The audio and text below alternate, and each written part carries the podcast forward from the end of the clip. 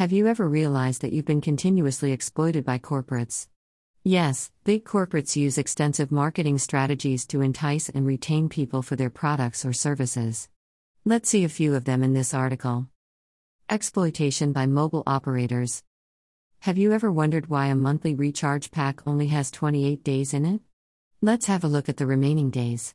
There are thirty-one days in seven months and thirty days in four months. When you sum up thirty-seven and twenty-four together, you get twenty-nine days. In reality, we are paying for thirteen months per year in which network operators make a profit by exploiting individuals. Discount strategy.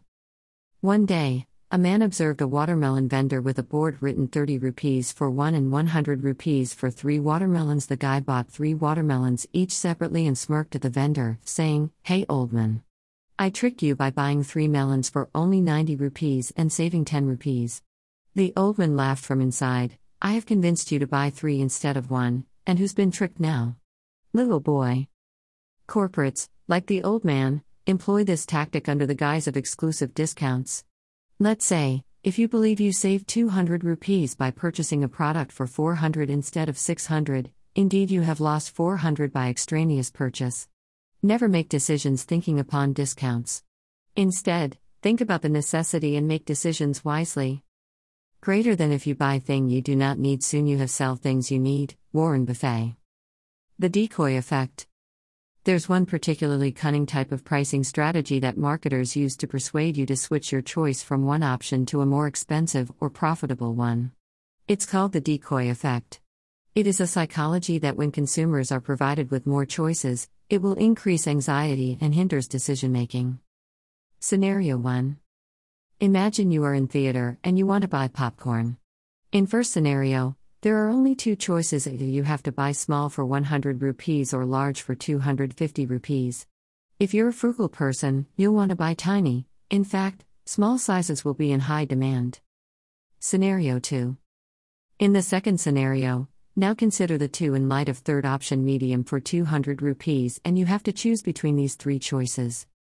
This time, most of the consumers chose the large option because they saw value in more popcorn for only fifty rupees extra.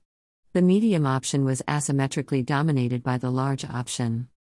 In other words, the decoy effect encouraged the consumers to go for the expensive option.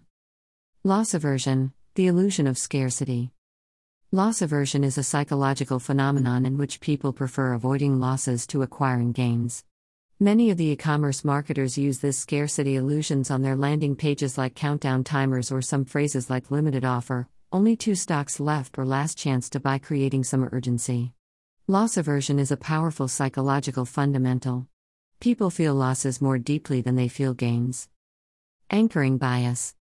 When people make decisions, they tend to rely too much on pre-existing information or the first information they come across. This is known as anchoring bias. For example, if you first see a t-shirt that costs one thousand two hundred dollars and then see another that costs one hundred dollars, you're more likely to dismiss the second shirt. You wouldn't think the second shirt, which costs one hundred dollars, was cheap if you simply saw it. To encourage users to use their app again and again, most applications employ promotional tactics such as scratch cards, reward points, promo codes, and so on. Let me tell you one more interesting thing. Are of one of them using Oppo, Vivo, Realme and OnePlus mobile phones? Well, the manufacturer of all these brands is the same, B B K Electronics. It is simply their strategy to cover all people from all walks of life. Not everyone can afford to buy OnePlus. OnePlus and Realme were mostly sold online and not everyone liked to buy online. To cater to this group of people, they have Oppo and Vivo brands, which are inexpensive and available in most mobile stores. Are you one of them who spends much of their time in supermarket in comparing brands like Lifebuoy or Hamam or Dove or Pears, Boost or Horlicks, Rin or Surf Excel, Three Roses or Brew? Remember, you're squandering your time. Because in any case, you'll be putting your money in the pockets of a single vendor, Hindustan Unilever Limited, which owns over one hundred brands in the market. They are creating their competitors by their brands as choices. A few strategies of corporates to entice customers were explained in this article, yet, there are a variety of similar tactics been used by the marketers.